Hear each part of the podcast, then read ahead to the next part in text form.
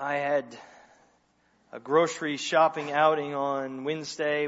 I went, and one of the things that we needed was uh, black olives. We were having taco salad, and and I was going to look for black olives. I ran into Chuck Bennett uh, at, at the grocery store up at Kroger, uh, or as Kroger's, as my mom always said. Um, and and I was wandering around aimlessly, I'm sure, when I ran into Chuck, but I was in a hurry. Uh, that's not a good combination, being in a hurry and wandering aimlessly trying to find olives. But uh, I ran into a guy there that works in there, and he pointed me in the right direction. And sure enough, there's a big on the aisle sign. It says olives. There's an olive section. I don't like olives, so I'm not interested. Uh, but there, there's so many olives, canned olives, even. I mean, I know they have big fancy olive bars in some grocery stores, but uh, whole olives, sliced olives, chopped olives, and this is just black olives. So low sodium olives. I mean, uh, all kinds of brands and store brands and generics and and it's just it's ridiculous the number of options that are available for canned black olives. Um, but generics, uh, uh, generic brands can can be ridiculous at times. I just just looking this week, I just was searching, just kind of searched on generic brands, and and the one that came up was the I can't believe it's not butter. You've seen the little tub. And so there are all these knockoffs, and I wish I had the pictures to show you. It's just really funny because they use the same font and, and try to make it look the same, but, but it's this. Could it be butter? Unbelievable. This is not butter. What? Not butter? I totally thought it was butter. Butter it's not. You'd think it's butter. Is it butter? I mean, and there were others, but those were the, the ones I thought were more comical. Uh, one of my favorite beverages, as many of you know, is Dr. Pepper. Uh, it's, a, it's just part of coming from Texas, but and, and I would say imitation is the sincerest form of flattery. So it's been many people have tried to imitate uh, Dr. Pepper, obviously Mr. Pibb, but all of the stores have their own. There's Dr. Thunder and Dr. Dazzle and Dr. Perfect and just on and on. I've it's been funny to see the different varieties of generics over the years with Dr. Pepper, but I'm a big fan of most generics, not the Dr. Pepper one, but um, they, you have something that's the same or at least similar in quality and taste, and yet it's at generally at a much lower price. This is why we love to shop at Aldi, and many of you do. This is great. Uh, I am a big fan of generic medication, and and when I can go and they say, "Hey, we have a generic available for that antibiotic," ah, yes, uh, I'll take it. It's uh, always a fraction of the cost. Generics are great for most things. They generally make good breakfast cereals, I've found, but they, they do not make good saviors. Um, and that's what we're seeing this morning in John 1, 14 to 18, that Jesus is not generic. And, and, and he's not just the real thing, but there are, com- and, and, and he, there are also not comparable generics to Jesus, the real thing. He's not one of many. He's the, he's the one and only. And, and we see it twice explicitly in this passage. In verse 14, it may not be as explicit in your translation as it is in the Greek text, but verse 14, He's the one and only Son from the Father. And I'll explain more why I'm translating it that in a moment. Verse 18, this is the bracket of this section. He's the one and only God. Jesus is without comparison. He cannot be knocked off. He is totally unique. There will never be a generic for the person and work of Jesus Christ. That doesn't mean people won't try, and this is the, the, the, this is why we have so many cults and so many false religions and so much idolatry. It's because they are attempts to, to, to create a generic Jesus, but a Jesus who is not the Jesus of the Bible is no Savior at all. John MacArthur said it's, it's as damning to believe in the wrong Jesus as to believe in no Jesus. You, you can take a generic medication and be helped by it. You, you believe in a generic Jesus or a generic gospel and you'll be damned for eternity. There is no substitute. He has no equal. And John wants us to know this, and he, this is the purpose, I've said it, we say it each week almost, the, the purpose of John, he wants us to see that Jesus and he, and Jesus alone is the Savior. He wants us to believe that Jesus himself, Jesus alone, is the Christ, the Son of God, and the believing you may have life in his name. And so this morning, as, as John concludes this prologue, the first 18 verses, and we're going to pick up the pace in our study of John, but this, this, this first, this, uh, the prologue of John, these first 18 verses is key to really understanding the whole of the gospel. And, and, the, and we're going to observe several truths in these verses this morning that just show us Jesus' uniqueness. And so the first thing that we're going to see is his dramatic entrance into the world and the incarnation. Now, I don't know if this show is on anymore. I remember back in the days when we watched TLC, which is now I would call the ludicrous channel because it's just ridiculous the things that are advertised. We used to watch Trading Spaces with the Hattons. Uh, first time we ever visited Baraka for a, a candidate kind of weekend, we were at the Hattons watching Trading Spaces on TLC. Um, I don't know why I just thought of that, but uh, but I remember they they had these they, back in those days. They advertised like baby story and wedding story. I have not watched these, so don't revoke my man card this morning or anything. Um, but but I guarantee on baby story, if it's still on or if it if it's off, I don't know. But I guarantee you there was not a story of a birth that was as great as the story of Jesus' birth. Uh, it's not. It's without without parallel.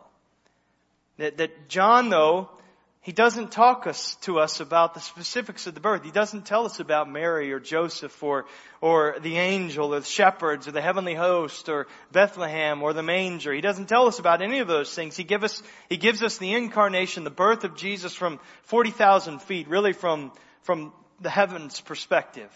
And he tells us what was actually happening in those real historical uh, time and space events that are recorded in the other gospel accounts. And this is the thing we see. The first thing that we see that's so unique about Jesus here is that Jesus' incarnation will never know replication. It can't be duplicated. It can't be replicated. The Word who was in the beginning, the Word who was, we said, John 1 1, the Word who was in the beginning, He was already existing, the Word who was with God, the Word who was God, the Word, uh, the, the Word who through all things were created that were created. That Word became flesh and dwelt among us. I, I wish we could read this text as though we were hearing this or seeing this for the very first time. Uh, because to get the power of that, John doesn't say the Word became man. He doesn't say that the Word took on a human body. He says the Word became flesh. That is a graphic, shocking statement. And it may be lost on us because of our familiar, familiarity with it, but I can guarantee it to John's first readers that just made them horribly uncomfortable.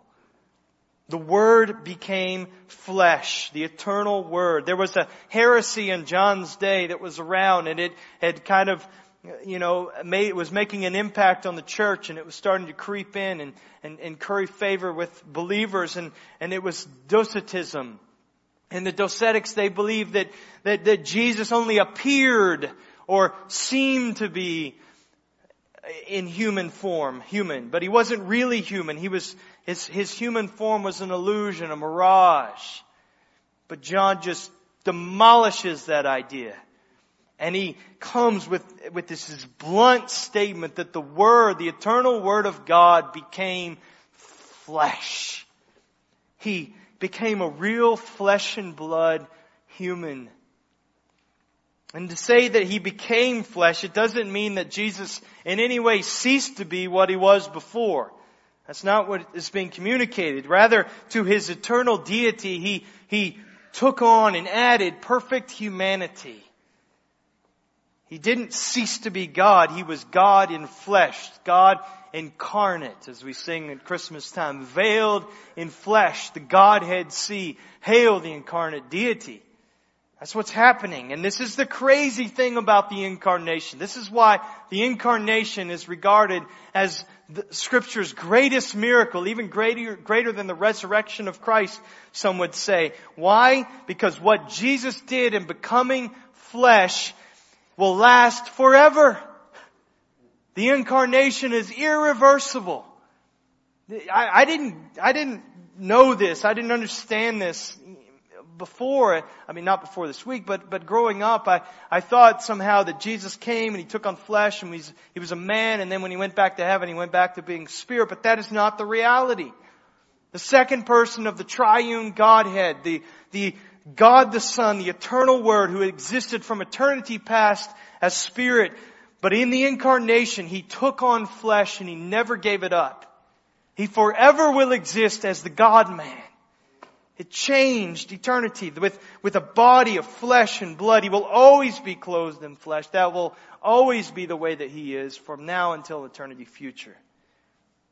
Fully God, fully man, united in one person forever without confusion between those two natures. That's what the reality is of the incarnation. And no one, no one can ever replicate that. But that's just the first part, and we're just getting going, I realize. He didn't just become flesh and then go back to be with the Father and to reign from heaven. The Word became flesh and dwelt among us. He dwelt among us. To dwell means, many of you know this, to pitch a tent or to tabernacle. It's temporary housing. That doesn't mean that, again, that Jesus' humanity was temporary, but it, rather that his stay on earth was temporary.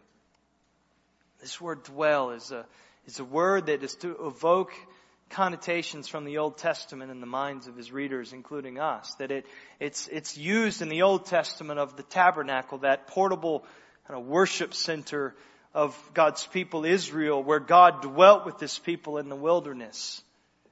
That's what's to come to mind. And using that word that's used of the tabernacle and connecting that with glory in the latter part of this verse, John wants us to make that connection. Just as the tabernacle was the place in the Old Testament where God dwelt with this people and where His glory was seen. So Jesus is, we say, Emmanuel, God with us.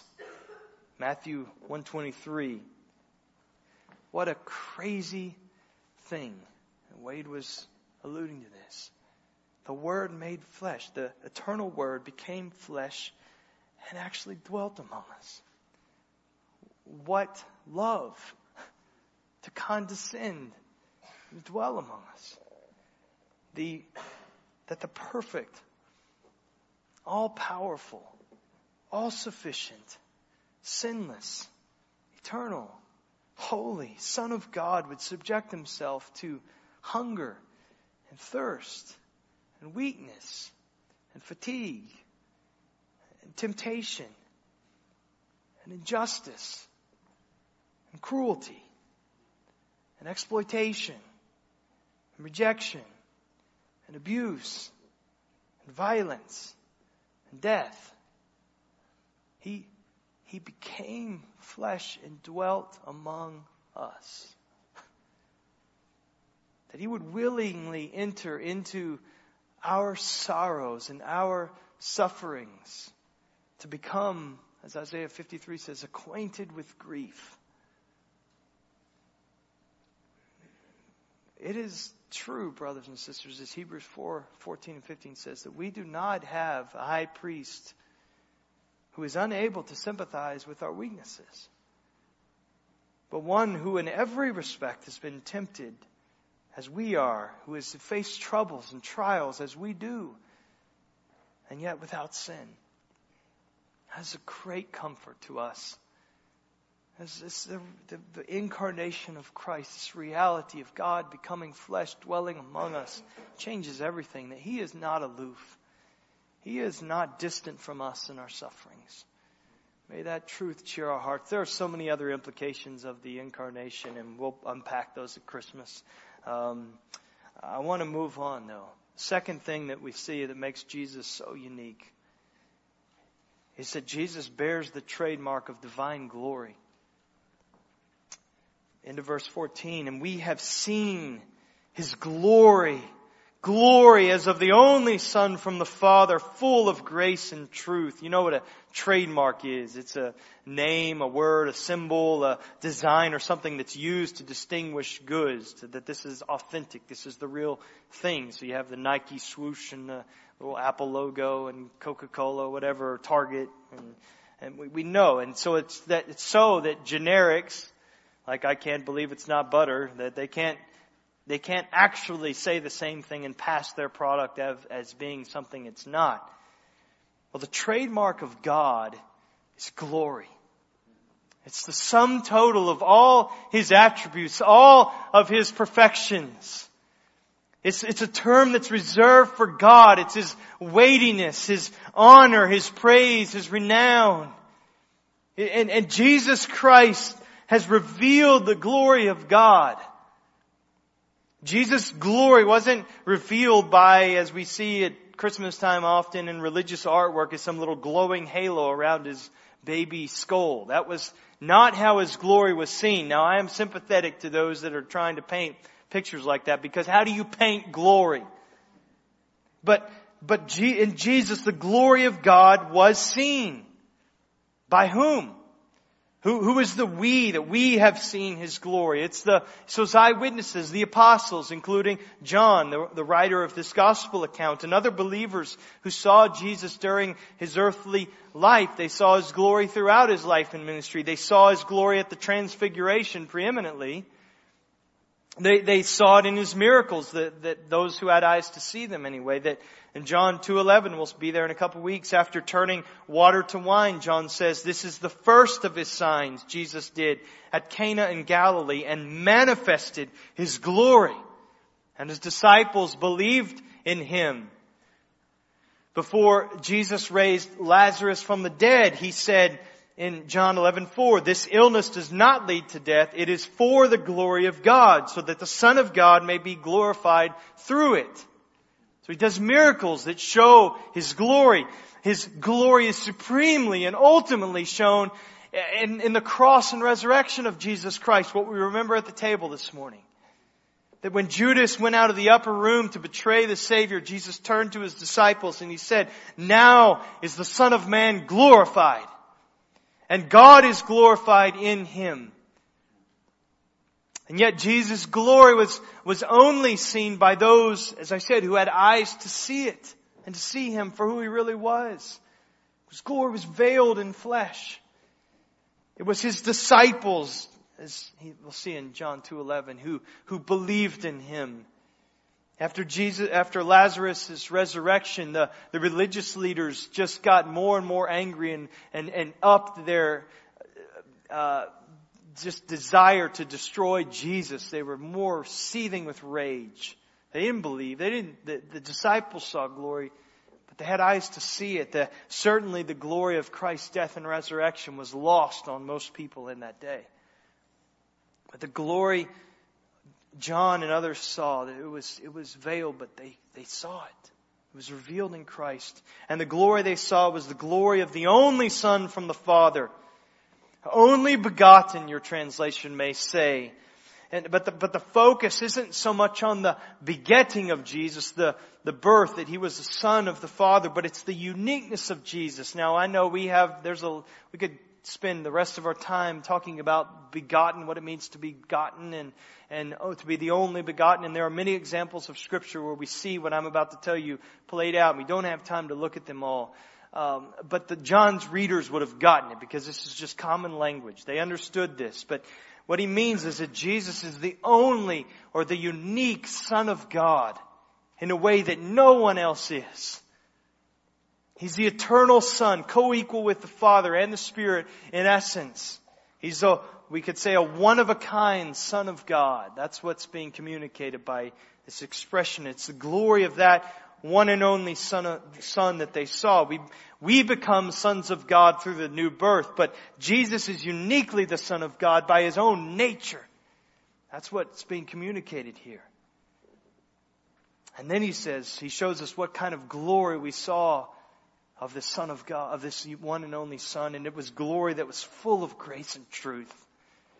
Now, it, the, the grammar indicates that the, that, that expression full of grace and truth, it seems to be modifying glory, not Christ himself. Now obviously the glory was Christ, and so there, it's connected to Christ for sure.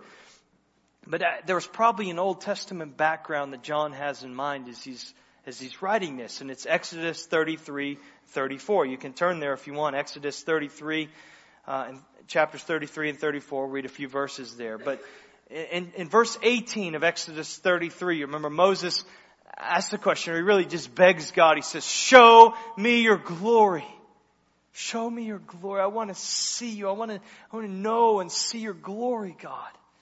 The, the Lord, the covenant God of Israel, Yahweh, show it to me.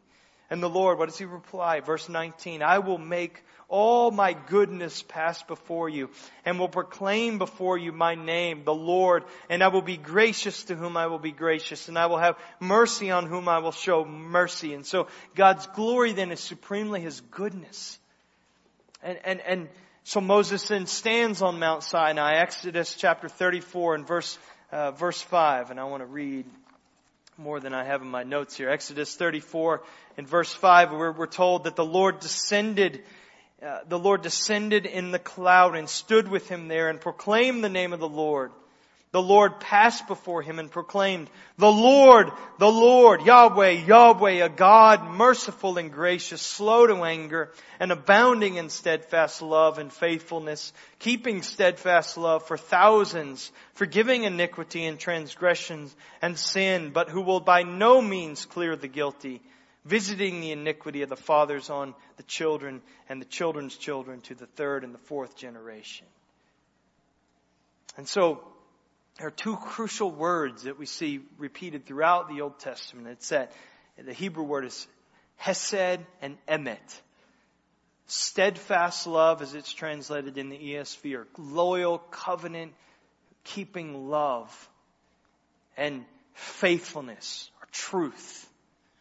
And so that pair of expressions, again, is found throughout the Old Testament. Grace, or steadfast love and faithfulness. Steadfast love and faithfulness. And John uses this expression, full of grace and truth. And I think he's trying to capture those ideas. You have tabernacle, you have glory, you have this expression, grace and truth. The same glory that Moses saw when the Lord passed in front of him was the same glory that John and his friends saw in the Word made flesh.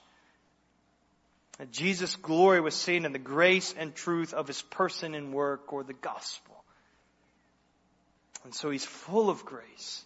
His glory is full of grace. He offers love and compassion to all sinners. There's no one beyond the reach of God's grace. We need to hear that. And He's full of truth. That even when you don't know what else is true, you can know that Jesus is true. In Him is truth. His glory is full of truth. You can trust His promises, all of them You can trust him when he says, I will never leave you nor forsake you.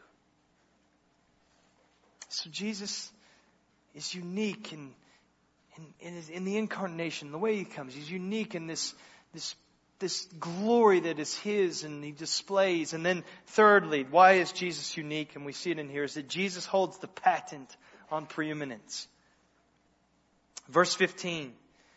It, it seems to be, and, and even as, and if you have, if you're using the ESV, not, I didn't consult other translations, but in, in the ESV it's put in parentheses, verse 15, and so it seems to be this, and there are, there were no parentheses in the Greek text. That's uh, English, uh, just help for us to, to use the punctuation like we find, and, and it's a good thing, but but it seems to be that verse 15 is this kind of inspired parenthetical remark from, from John that it's, you can read straight from verse 14 to verse 16 and you, and you don't miss a beat.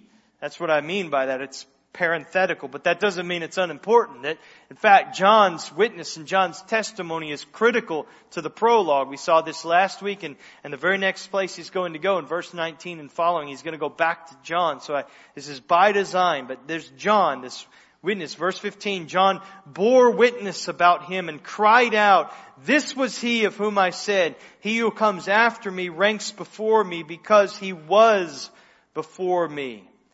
So John, this, this witness of the true light, Jesus Christ, his message was all about Jesus and he bears witness, he cries out concerning Jesus. He who comes after me ranks before me. Now John was six months older than Jesus was. We know that from Luke's account. And he begins his public ministry before Jesus begins his public ministry.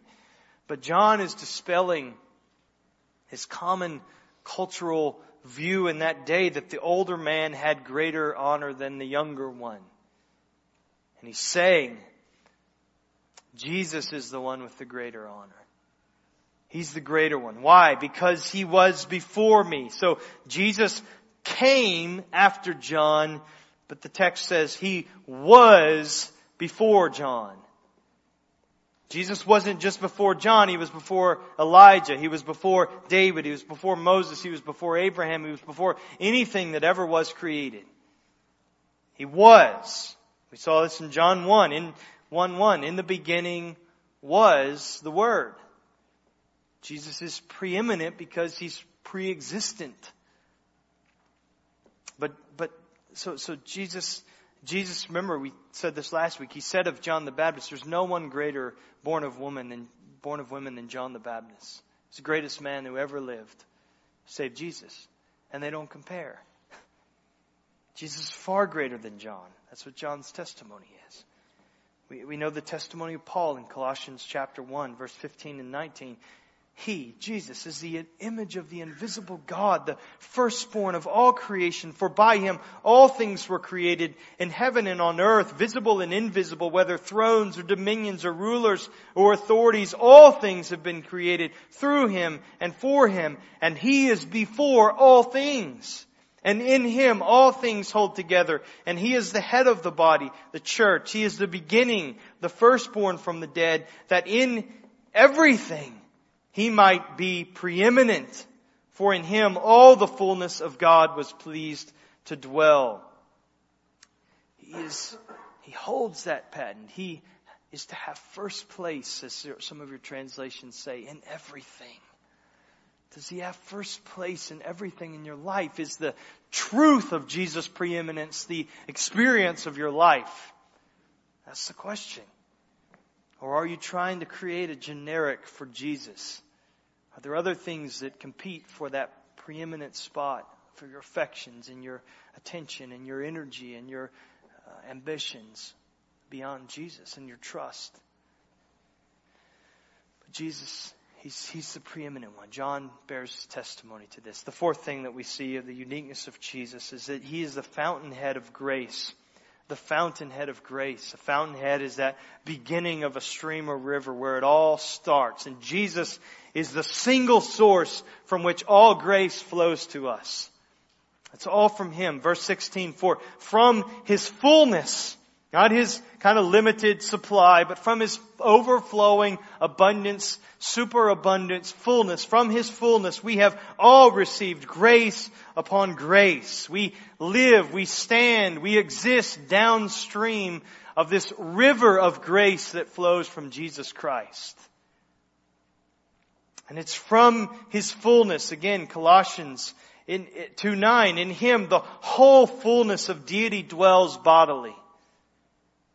There's this infinite fullness, the very fullness of God in Jesus Christ. And it's from that fullness that we've all received, he says, grace upon grace.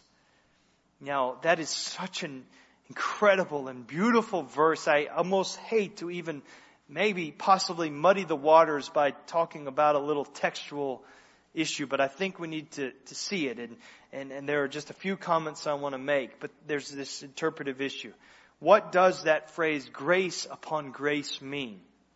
What, the, the question is, it revolves around that little preposition, upon as it's translated in the ESV, upon. It's in the Greek, it's anti or anti. But it means one thing is replaced by another, or to put one thing in the place of another. And so many commentators take this in light of verse 17 to mean something like this, that the grace of the law was replaced by the grace of Jesus Christ. And so again, verse 17, the law was given through Moses, grace and truth came through Jesus Christ. That is, I mean, that is a possible meaning. I don't think that it's necessary to say that. I don't think that, uh, to me, that is, the language is more subtle and, it, and it's a forced, forced interpretation. Uh, one of the main lexicons that almost every Greek student uses, eh, he says on, he comments specifically on the context of John 1.16 in this little preposition. He says it means the grace pours forth in ever new streams. It's, it's the fount, Jesus is a fountainhead of grace that just, just goes and goes and goes.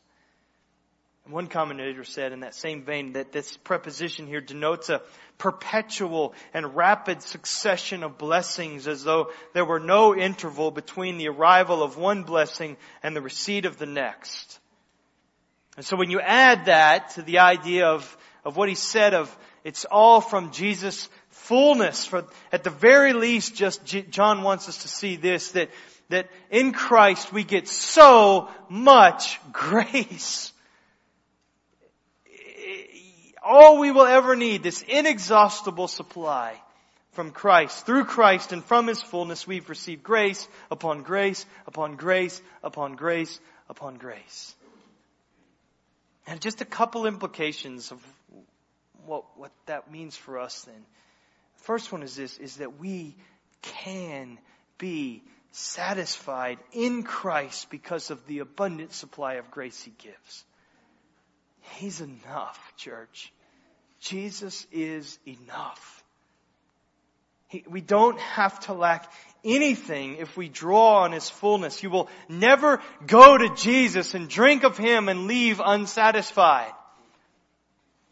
A second implication then, the other side of that is that it is absolutely pointless and vain to look to anything or anyone other than Christ for that satisfaction and grace.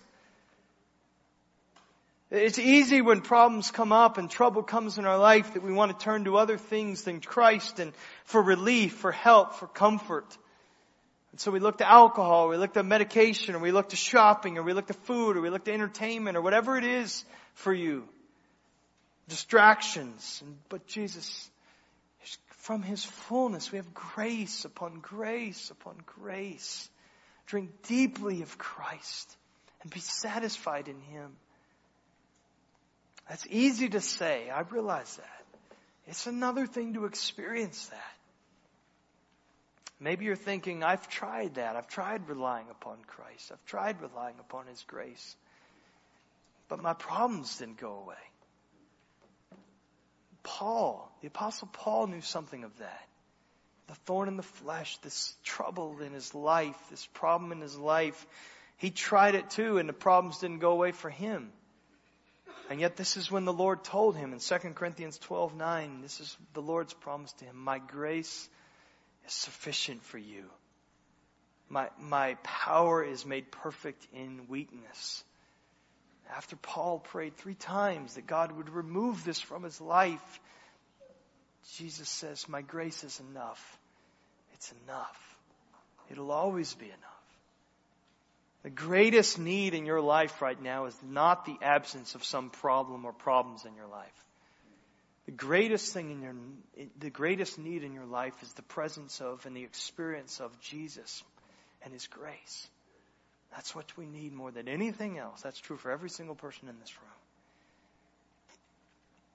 And what we need most, God gives us through Christ in never ending supply.